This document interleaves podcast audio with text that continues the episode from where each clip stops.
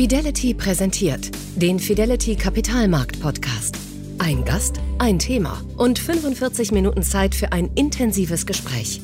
Kapitalmarktstratege Carsten Röhmheld widmet sich jeden Monat einem kompetenten Gast und einem Thema, das die Gesellschaft prägt, das die Politik beschäftigt, das Unternehmen herausfordert und das die Kapitalmärkte bewegt. Unsere Gesellschaften altern mit Macht. Die Alten werden immer älter und der Nachwuchs wird rar. Das ist zunächst einmal ein Befund, keine Bedrohung. Und doch müssen sich unsere Gesellschaften anpassen, um auch im Alter fit zu bleiben. Ein Weg führt über Bildung. Das hat mir Alexia Fürnkranz-Preskawetz im ersten Teil dieses Podcasts so anschaulich wie leidenschaftlich erklärt.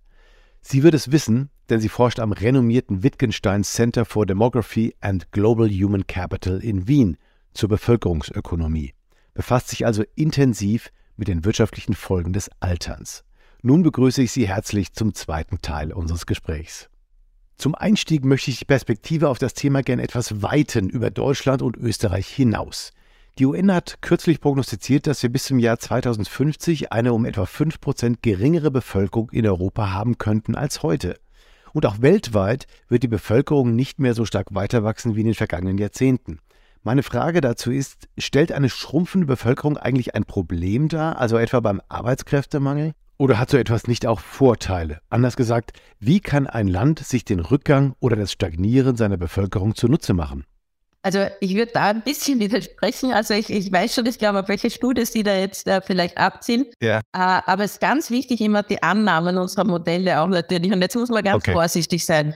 Also wir beobachten eigentlich äh, in allen Ländern, also natürlich mit Ausnahme von Subsahara-Afrika und einigen anderen äh, wirklich niedrigen Entwick also Entwicklungsländern noch, ja. wo äh, sonst eigentlich durchgehend relativ äh, sinkende Fertilität. Also wir beobachten sinkende Fertilität auch natürlich in China, wissen wir ja auch, äh, ja. ganz großer Einfluss, aber auch in Südasien, Ostasien und, äh, und etc. Also wir werden diese Bevölkerungsreduktion natürlich sehr stark sehen, insgesamt. Aber jetzt ganz vorsichtig, also wenn wir uns jetzt auf Europa vielleicht einschränken, in Europa ist es so, dass im Prinzip natürlich äh, ein sehr unterschiedliches Bild zu beobachten ist. Wir sehen Osteuropa, ich möchte jetzt einmal vielleicht Rumänien, äh, Bulgarien erwähnen, also wo wir wirklich äh, sehr starke Bevölkerungsreduktion sehen. Und da würde ich sagen, das ist für diese Länder insofern ein Problem, äh, nicht nur, weil sie sehr niedrige Fertilität haben, sie haben leider auch eine relativ hohe Mortalität noch im Vergleich zu anderen Ländern.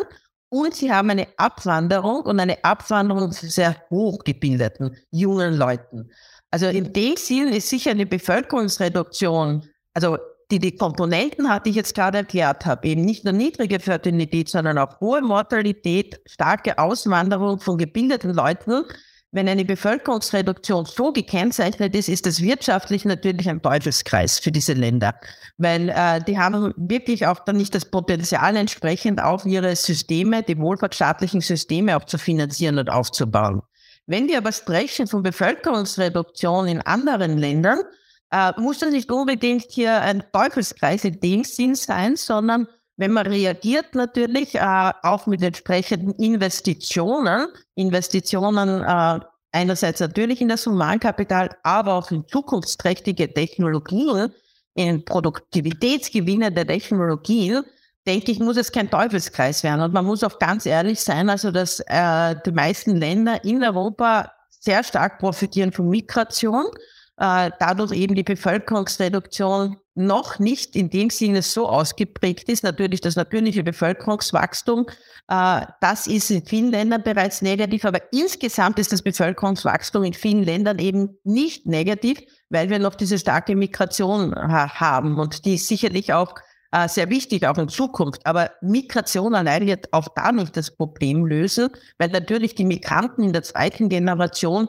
ihr demografisches Verhalten, und damit meine ich auch die Fertilität, anpassen und andererseits natürlich auch dann in den System integriert sind. Äh, und denke ich, das ist nur ein kurzfristig und auch ein wichtiger Punkt, äh, um Arbeitskräftemangel auch auszugleichen in diesen Ländern. Aber generell ist eine Bevölkerungsschrumpfung, und das äh, haben viele Kollegen von mir auch gezeigt, empirisch, insofern auch natürlich eine Chance, weil wir eine positive Korrelation auch sehen von Technologieinvestments, speziell Digitalisierung, Automatisierung in Ländern, die eben diese Bevölkerungsalterung durchaus gelöst natürlich niedrige Fertilität, längere Lebenserwartung auch schon gekennzeichnet sind. Können Regierungen denn den demografischen Wandel auch anders noch lenken? Ähm, es, Experten sagen ja, dass ein Staat kaum kontrollieren kann, wie viele Kinder geboren werden. Chinas Ein-Kind-Politik zum Beispiel hat einen Rückgang der Geburtenrate beschleunigt, der vielleicht sowieso da gewesen wäre. Gibt es eine gewisse, ähm, wie soll ich sagen, ist, sind Staaten dem demografischen Wandel ausgeliefert oder kann man hier, wie Sie sagen, ja, es gibt Möglichkeiten der Investitionen in bestimmte Technologiebereiche, vielleicht in Bildung. Gibt es noch andere Möglichkeiten, den demografischen Wandel zu beeinflussen? Ja, also ich glaube, es ist jetzt momentan eine ganz große Diskussion, weil natürlich China ja durch diese Ein-Kind-Politik äh, eine enorm niedrige totale Fertilitätsrate hat von 1,07. Also das hat sich keiner vorstellen können. Also man hat immer gehofft, dass wenn man das aufgibt, diese Ein-Kind-Politik sich ändert. Aber es gibt auch die gleiche Diskussion, wäre es nicht dann eventuell langsamer passiert und ist es nicht einfach nur beschleunigt worden, der Prozess in China durch diese Ein-Kind-Politik.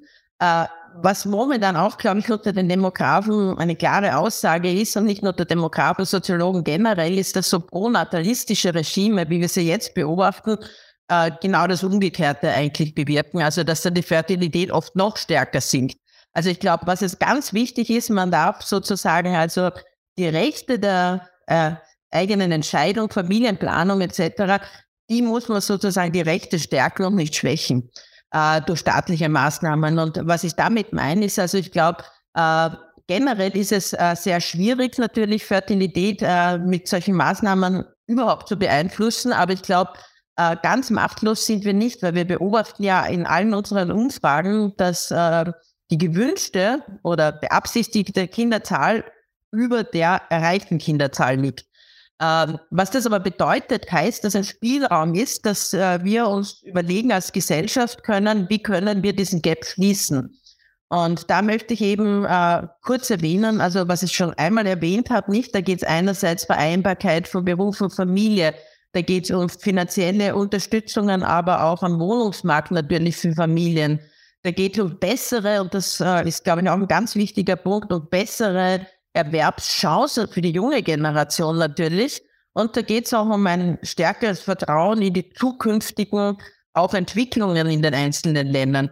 Also ich glaube, äh, dieser Spielraum und auch strukturell und auch Kinderbetreuung und nicht nur Kinderbetreuung quantitativ, sondern qualitativ hochwertige Kinderbetreuung ist, glaube ich, auch ein wichtiger Punkt, den wir in vielen Industrieländern sehen. Also äh, Öffnungszeiten äh, ein Punkt, aber wirklich auf qualitativ hochwertig, dass sie angenommen wird. Also das sind schon alles noch Möglichkeiten, Mechanismen, wo wir einfach forcierter investieren müssen. Und ich glaube, da sehe ich sogar fast jetzt eine Chance, dass vielleicht auch die Regierungen hier aktiver werden, weil sie auch den Bedarf haben, sozusagen das Arbeitskräftepotenzial stärker ausschöpfen zu können. Und dazu gehören eben auch Frauen, dazu gehören die Arbeitslosen, dazu gehören auch die Migranten etc. Also und ich glaube, das kann man eben durch diese äh, bessere Vereinbarkeit natürlich von Beruf und Familie schon gestalten. Wir wollen hoffen, dass die Staaten äh, bei all den Krisen, die wir so rund um uns haben, dass sie noch Zeit haben, sich diesen Themen zu widmen. Das wäre natürlich ganz wichtig. Ähm, noch eine andere Frage, und Sie haben wirklich einen, einen, sehr interessanten Punkt herausgearbeitet bei Ihrer Forschung, dass die niedrige Geburtenrate nicht unbedingt mit der höheren Erwerbstätigkeit von Frauen zusammenhängt. Das ist ja auf den ersten Blick erstmal erstaunlich. Wovon hängt die Geburtenrate denn Ihrer Meinung nach oder Ihrer Forschung äh, nach ab und inwiefern spielen Frauen dabei eben doch eine Schlüsselrolle? Also ich glaube, auf die Studie, auf die Sie da abziehen, das war äh, so in den, ja, es war so ungefähr vor 20 Jahren, war das ganz hochaktuell, hat man beobachtet, dass sich die äh, Cross-Country Correlation, also die länderübergreifende Korrelation zwischen der Fertilitätsrate und der Arbeitsmarktpartizipationsrate von Frauen von negativ auf positiv verändert hat. Und jetzt hat man oft gern diese Interpretation gegeben, nicht, dass im Prinzip vor den 80er Jahren war eine negative Korrelation. Höhere Erwerbstätigkeit der Frauen war eindeutig mit äh, niedriger Fertilität. Nach den 80er Jahren hat man dann argumentiert, irgendwas hat sich getan, die Korrelation zu einer Cross-Country äh, Korrelation hat sich dann verändert und äh, hat das oft interpretiert, dass eine höhere Fertilitätsrate mit einer höheren Arbeitsmarktpartizipationsrate der Frauen einhergeht. Und das ist aber nicht so der Fall. Da muss man vorsichtig sein. Was nämlich passiert ist, äh, ist einfach, dass man nach den 80er Jahren beobachtet hat, dass es Länder gibt, wo beides höher ist, sowohl die Erwerbstätigkeitsquote von Frauen als auch die Fertilität. Und dadurch kam es dann zur Veränderung dieser Korrelation. Als Beispiel also ist wieder Schweden oder nordische Länder, Dänemark etc. Äh, was man da beobachtet hat, dass das waren Länder, die generell auf einem höheren Fertilitätsniveau damals waren, aber auch eine höhere Erwerbsquote der Frauen hatten. Aber innerhalb der Länder selbst hat das nicht unbedingt bedeutet, dass die, die die höchste Erwerbsquote haben, auch die höchste Fertilität haben. Da muss Verstehe. man vorsichtig sein. Ja. Andererseits möchte ich auch den Punkt machen, was wir jetzt in der Demografie oft beobachten oder oft gesehen haben, die Polarisierung der Fertilität. Also äh, das ist äh, oft das Argument gewesen, dass eher die niedrigeren sozialen Schichten quasi eine niedrigere, äh, höhere Fertilität haben als die höheren äh, Sozialschichten. Und das ist nicht unbedingt immer gültig, weil es hängt sehr davon ab, sozusagen aus den Normen und Werte, die sich verändert haben. Und was man beobachtet hat, wiederum in den nordischen Ländern, dass nicht unbedingt eine höhere Bindung, ein höheres Einkommen automatisch äh, sozusagen eine niedrigere Fertilität äh, mit sich zieht, werden wir das nach wie vor leider, und das muss man auch sagen, in Österreich haben wir da einige Studien dazu gemacht, speziell auch unter den äh, Frauen mit Hochschulausbildung und da beobachtet man leider wirklich sozusagen eine der niedrigsten Fertilitäten. Also äh, generell ist es wieder sehr divers in Europa, wie sehr Bildung, Ausbildung, Einkommen etc. auf die Fertilität wirkt. Sehr interessant. Da bleiben wir natürlich weiter am Ball und schauen uns die, die Themen an. Kommen wir zum letzten Themenblock, das Thema Arbeit. Und ähm, wir haben ja überall äh, durch die alternde Bevölkerung auch einen Arbeitskräftemangel, ähm, der zu beobachten ist. Fachkräfte sind natürlich ein wichtiges Thema davon. Nicht nur, weil eben mehr Leute in Rente gehen als Nachkommen, sondern eben auch, weil in Bereichen wie Pflege oder mehr Personal benötigt wird. Können wir in diesen Ländern den Mangel allein durch Einwanderung stemmen oder wie sehen Sie hier die Entwicklung? Ja, also ich habe es äh, auch schon mal kurz erwähnt. Also ich glaube, Einwanderung ist ganz wichtig, aber es ist keine langfristige Lösung. Also ich denke mir, weil, warum ist es keine langfristige Lösung? Äh, weil eben die Migranten natürlich im Aufnahme, also die Migranten dann sich an die gesellschaftlichen Rahmenbedingungen auch im Aufnahmeland äh, entsprechend anpassen, auch in ihrem demografischen Verhalten. Das beobachten wir Studien in der zweiten Generation dann auch. Äh, und andererseits ist es, glaube ich, deswegen auch keine langfristige Lösung, weil wir natürlich konkurrieren mit vielen anderen Ländern, die auch altern, woher momentan Migranten kommen. Also wir haben ja äh, doch einen relativ starken auch Migrationsstrom sozusagen auch noch aus Osteuropa ähm, und aus anderen Ländern, wo wir jetzt schon wissen, dass die eigentlich auch diese Alterung durchlaufen werden, vielleicht sogar noch schneller als wir und dann natürlich auch nicht mehr entsprechend das Potenzial gegeben wird. Äh, momentan ist es natürlich, muss man ganz offen und ehrlich sein, äh, ein äh, sozusagen Wettrennen mit der Zeit ein bisschen, weil jedes Land natürlich versucht, attraktiv zu sein für Migranten mit hoher Ausbildung und den Fachkräftemangel, die entgegenzuwirken den Gesundheitsbereich und in vielen anderen Dienstleistungsbereichen, auch natürlich Tourismus etc., momentan wirklich stark auftritt. Also ich glaube, wir müssen forciert hier viel stärker sozusagen auf gute Bedingungen für Migranten schaffen.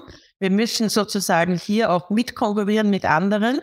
Aber gleichzeitig müssen wir natürlich auch überlegen, wie wir langfristig äh, entsprechend auch diesen Fachkräftemangel und den Arbeitskräftemangel auch durch institutionelle Rahmenbedingungen, und da sind wir wieder zurück sozusagen auf unsere Arbeitszeit, äh, die wir entzehren müssen, verlängern müssen, äh, ein bisschen flexibler gestalten müssen, um hier auch dem Fachkräftemangel entgegenzuwirken. Und natürlich auch, wir müssen vorausschauend auch in unserer Bildungsinvestitionen sein, weil wir durch Bildung heute die Arbeiter für morgen generieren. Und das ist, glaube ich, auch ganz, ganz wichtig. Die demografische Struktur spiegelt sich ja auch in der Einkommensverteilung. In vielen Ländern stagnieren die Einkommen der jüngeren Arbeitnehmer oder sinken sogar, während die älteren Bevölkerungsschichten eher höhere Einkommen aufweisen. Wie kann das eigentlich sein, wenn der Nachwuchs knapp ist und wir darum eigentlich im Wettbewerb stehen? Und welche Bedeutung hat das Ganze für junge Arbeitnehmer?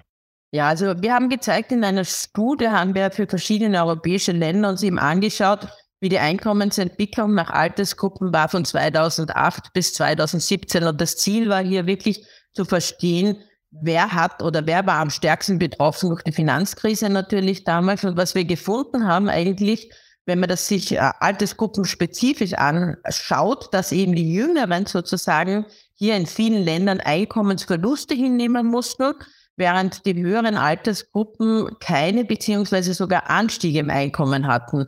Und das hat jetzt weniger mit Angebot und Nachfrage vielleicht zu tun, jetzt, dass äh, vielleicht die Löhne nicht äh, stark genug gestiegen sind für die Jüngeren, sondern ein wesentliches äh, Erklärungspotenzial war natürlich hier auch, dass in solchen Krisen äh, bei den älteren Arbeitnehmern beobachtet worden ist natürlich, dass die durch gewisse Transferleistungen sind eben diese Krisen bewältigt worden und da waren die Einkommensverluste nicht so groß. Und wir haben auch beobachtet, dass natürlich mehr Pensionsanspruchsberechtigte gibt, mehr Frauen auch gibt in diesen höheren Altersgruppen und da, deswegen sozusagen das Durchschnittseinkommen da dann nicht so gesunken ist. Und generell hat man aber auch beobachtet, also dass bei dieser wirtschaftlichen Krise in 2008 vor allem die jüngeren Arbeitnehmer eben hier einerseits durch Lohneinbußen als auch natürlich durch Erwerbsminderungen betroffen waren und das nicht so stark abgefedert werden konnte, äh, wie eben bei den älteren Arbeitsgruppen. Und äh, speziell haben wir auch gesehen, selbst in Ländern, wo die Einkommensverluste nicht so signifikant waren oder teilweise auch nicht so zu beobachten waren, waren trotzdem immer die Älteren sozusagen, wir sind ein bisschen besser ausgestiegen im Sinne des Einkommens. Und das ist, glaube ich, wirklich also stark erklärt wie ich gerade erwähnt habe, einerseits eben durch die höhere Arbeitsmarktpartizipationsrate der Älteren, der Frauen speziell, der Pensionsleistungen der höheren, während eben die Jüngeren vor allem hier äh, die Effekte im Arbeitsmarkt viel, viel stärker gespürt haben. Das ist wirklich sehr interessant. Gucken wir uns mal die EU an und ähm, gerade in den südlichen Ländern, Spanien, Italien werden wirklich 2050 oder bis 2050 mehr als ein Viertel der Arbeitskräfte verlieren. Und gleichzeitig müssen natürlich die steigenden Ausgaben für Renten und Gesundheit äh, die Staatsverschuldung wahrscheinlich weiter in die Höhe treiben. Wie sehen Sie dadurch Gefahren entstehen, auch für das EU-System generell? Glauben Sie, dass dadurch Staaten noch weiter in die Verschuldung getrieben werden? Drohen der Wohlstandsverluste oder wie kann man dieses Dilemma auflösen? Ja, also ich glaube, dieses Dilemma kann man nur auflösen, dass man Reformen möglichst schnell angeht und sie auch durchsetzt. Also ich glaube, das Problem ja. ist also Spanien, Italien, das ist auch fast schon ein bevölkerungsökonomischer Kollaps, den wir dort beobachten. Da ist über Jahre hinweg, speziell in Italien auch, äh, hat man beobachten können, ist eigentlich äh, wirklich dieser Schutz sozusagen äh, der Transferleistungen auch zu den Älteren und zu, äh, sehr stark natürlich gewesen und andererseits auch keine Anpassung in den Systemen oder zu langsam. Und das hat man natürlich Spanien auch beobachtet. Also ich glaube, ähm, ich sehe insofern jetzt äh, die Gefahr vielleicht natürlich, dass die Abwanderung dann der Jungen äh, noch stärker passiert wird, wenn man in den Ländern selbst nicht versucht, äh, auch für die junge Generation zukunftsträchtige Erwerbsbiografien aufzubauen. Also ich glaube, das Wichtigste für mich in den Ländern ist sozusagen hier neben dieser institutionellen Reform, und das kann ich immer wieder betonen, also ich glaube, das ist unausweichlich. Also dass man hier diese Reformen in den, und das ist eben nicht nur das Pensionssystem, das ist vor allem auch das Pflegesystem, das Gesundheitssystem reformiert. Das wissen wir, dass das eigentlich auch, gerade das Pflegesystem eigentlich in der Zukunft natürlich unter starken Druck aufgeraten wird, äh, dass man das so schnell wie möglich reformiert, um auch die Jungen zu entlasten, weil es sind ja die Jungen, die das System auch zahlen natürlich. Und die werden natürlich, wenn sie andere Angebote haben und wenn sie größere Chancen haben, auch woanders aufzusteigen, auswandern oder werden sozusagen hier vielleicht auch nicht entsprechend die Investitionen im Land tätigen und woanders tätigen. Also ich glaube, für mich ist das insofern, äh, man darf auf die Jungen nicht vergessen in der ganzen Krise, äh, auch wenn die momentan vielleicht noch sozusagen in der Ausbildungsphase sind, und erst am Anfang ihres Erwerbslebens, weil die sind diejenigen, die dann in 10 bis 20 Jahren genau das dann eigentlich finanzieren müssen, auch noch. Äh, und da sollten wir aufpassen, dass wir ihnen nicht zu viel Schulden hinterlassen. Und das ist, glaube ich, das ja. ganz, ganz wichtige und große Problem momentan. Ja, da haben Sie natürlich vollkommen recht. Und äh, zum Schluss möchte ich gerne noch auf ein, ein recht aktuelles Thema eingehen äh, zum, im Bereich Digitalisierung, künstliche Intelligenz, was ja in letzter Zeit immer mehr eine große Rolle spielt. Mich würde der Einfluss interessieren, den solche Dinge äh, auf die Produktivität auf den Arbeitsmarkt generell haben. Wir haben ja ähm, eigentlich in den letzten Jahren eher einen Rückgang der Produktivität erlebt. Dann haben wir gleichzeitig die Alterung der Gesellschaft und eben die weitere Forschung im Bereich Digitalisierung, die zunehmend auch vielleicht Arbeitsplätze ersetzen können, aber natürlich keine Steuern oder Rentenbeiträge bezahlen. Wie sehen Sie hier die, die Konsequenzen aus der Digitalisierung? In welchen Bereichen kann sie vielleicht helfen? In welchen Bereichen ist sie vielleicht dann doch eher ähm, ein Problem für den Arbeitsmarkt? Also da möchte ich wirklich verweisen auf einen Kollegen an der Wirtschaftsuniversität hier in Wien, Klaus Brettner, der ganz viel zur Digitalisierung forscht. Und wir haben auch ein, ein zwei Sachen gemeinsam auch schon gemacht. Und ich glaube, äh, die Vorteile, ich fange mal mit den Vorteilen an, äh, sind schon klar ersichtlich. Also wir sehen, dass durch Digitalisierung einerseits natürlich auch äh, gerade bei Arbeitskräftemangel äh, das ein wichtiger Punkt ist, nicht? Also wir können äh, einige Arbeitsprozesse natürlich durch Digitalisierung entsprechend äh, wirklich ersetzen. Wir können die Produktivität natürlich auch erhöhen. Also ich denke jetzt nur an 3D-Drucker zum Beispiel und solche Sachen, wo sehr präzise äh, eigentlich wirklich Sachen angefertigt werden können. Ähm, also das ist, glaube ich, ein ganz, ganz wichtiger Punkt. Ein anderer wichtiger Punkt ist vielleicht, dass wir dadurch, und äh, das ist auch, finde ich, ein interessanter Aspekt von meinen Kollegen, ich meine, einige Arbeitsprozesse, die vielleicht ausgelagert worden sind in Billiglohnländer, wieder zurückholen können, weil wir sie einfach auch kostengünstiger erzeugen können. Also das ist, glaube ich, auch ein richtiger guter Vorteil. Oder auch in der Pflege sieht man schon in Japan und in anderen Ländern können auch physisch anstrengende Arbeiten natürlich auch hier durch Roboter ersetzt werden. Äh, also ich glaube, da ist großes Potenzial. Wo ich natürlich äh, Vorsicht immer walten lasse, ist, wenn man sich anschaut, jetzt, was bedeutet das für eine Gesellschaft im Sinne der Umverteilung wiederum. Und hier wissen wir natürlich, also ähm, die Renditen von Robotern kommen den Kapitaleigentümern zugute. Ähm, das heißt aber wiederum, dass wir hier natürlich sozusagen eine Umverteilung haben zu den Kapitaleigentümern, äh, von den Arbeitnehmern hin zu den Kapitaleigentümern. Andererseits haben wir natürlich auch, muss man ehrlich sein, wir haben das auch in Studien gezeigt, dass die Lohnungleichheit eventuell natürlich auch hier zu berücksichtigen ist und abzufedern ist vor allem, weil wir sehen, dass oft die Low-Skilled, also die niedrig qualifizierten, wegsubstituiert werden. Also es betrifft hier unterschiedliche gesellschaftliche Gruppen und ich denke, das sind Sachen, die man einfach mit berücksichtigen muss und entsprechend auch über Arbeitsmarktpolitik dann abfedern muss. Äh, weil Sie angesprochen haben, äh, die Roboter zahlen keine Steuern ins Pensionssystem ein richtiger Punkt, aber andererseits kriegen die Roboter auch nicht die Pensionen. Also Roboter haben keine Pensionsansprüche. Die Pensionsansprüche haben dann die Kapitaleigentümer, die sozusagen hier von den Robotern profitieren. Also das ist sozusagen der Punkt, den man sich dann wahrscheinlich überlegen muss, wie das entsprechend eben diese Umverteilung in einer Gesellschaft dann neu organisiert wird natürlich. Also das ist, glaube ich, auch ganz, ganz wichtig. Also, äh, aber im Prinzip, denke ich, dürfen wir uns vor dieser Entwicklung sozusagen nicht fürchten.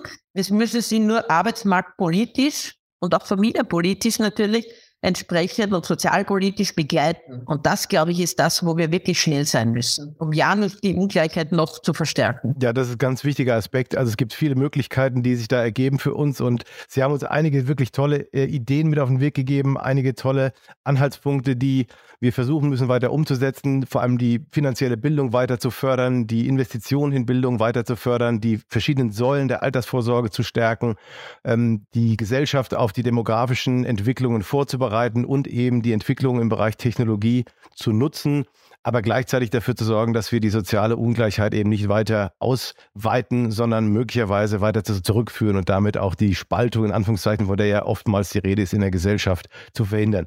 Vielen, vielen Dank für das sehr spannende Gespräch, Frau Föhnkranz-Priska-Wetz. Das hat uns, hat mir sehr viel Spaß gemacht und ich hoffe, dass die Zuhörer auch einiges mitnehmen konnten an der Stelle. Herzlichen Dank auch Ihnen, liebe Zuhörer, für Ihr Interesse. Wir hoffen, wieder einfach spannende Einblicke heute gebracht zu haben. Ich hoffe, dass wir uns beim nächsten Mal, beim nächsten Podcast oder bei einem anderen Format äh, wiedersehen, das wir für Sie bereitstellen. Insofern vielen Dank für Ihre Aufmerksamkeit. Vielen Dank nochmal Ihnen, Frau Föhnkranz-Priska-Wetz und viele Grüße bis zum nächsten Mal. Ihr Carsten Röhmheld. Vielen Dank für die Einladung. Das war der Fidelity Kapitalmarkt Podcast mit Carsten Röhmheld. Weitere Informationen finden Sie in der Podcast-Beschreibung und auf fidelity.de. Wertentwicklungen in der Vergangenheit sind keine Garantie für zukünftige Erträge und Ergebnisse. Der Wert von Anteilen kann schwanken und wird nicht garantiert. Anleger werden darauf hingewiesen, dass insbesondere Fonds, die in Schwellenländern anlegen, mit höheren Risiken behaftet sein können.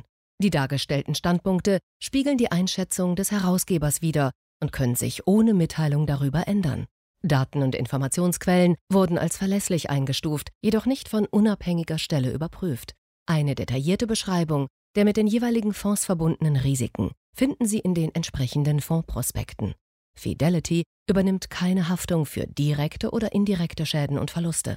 Weitere Informationen finden Sie unter fidelity.de.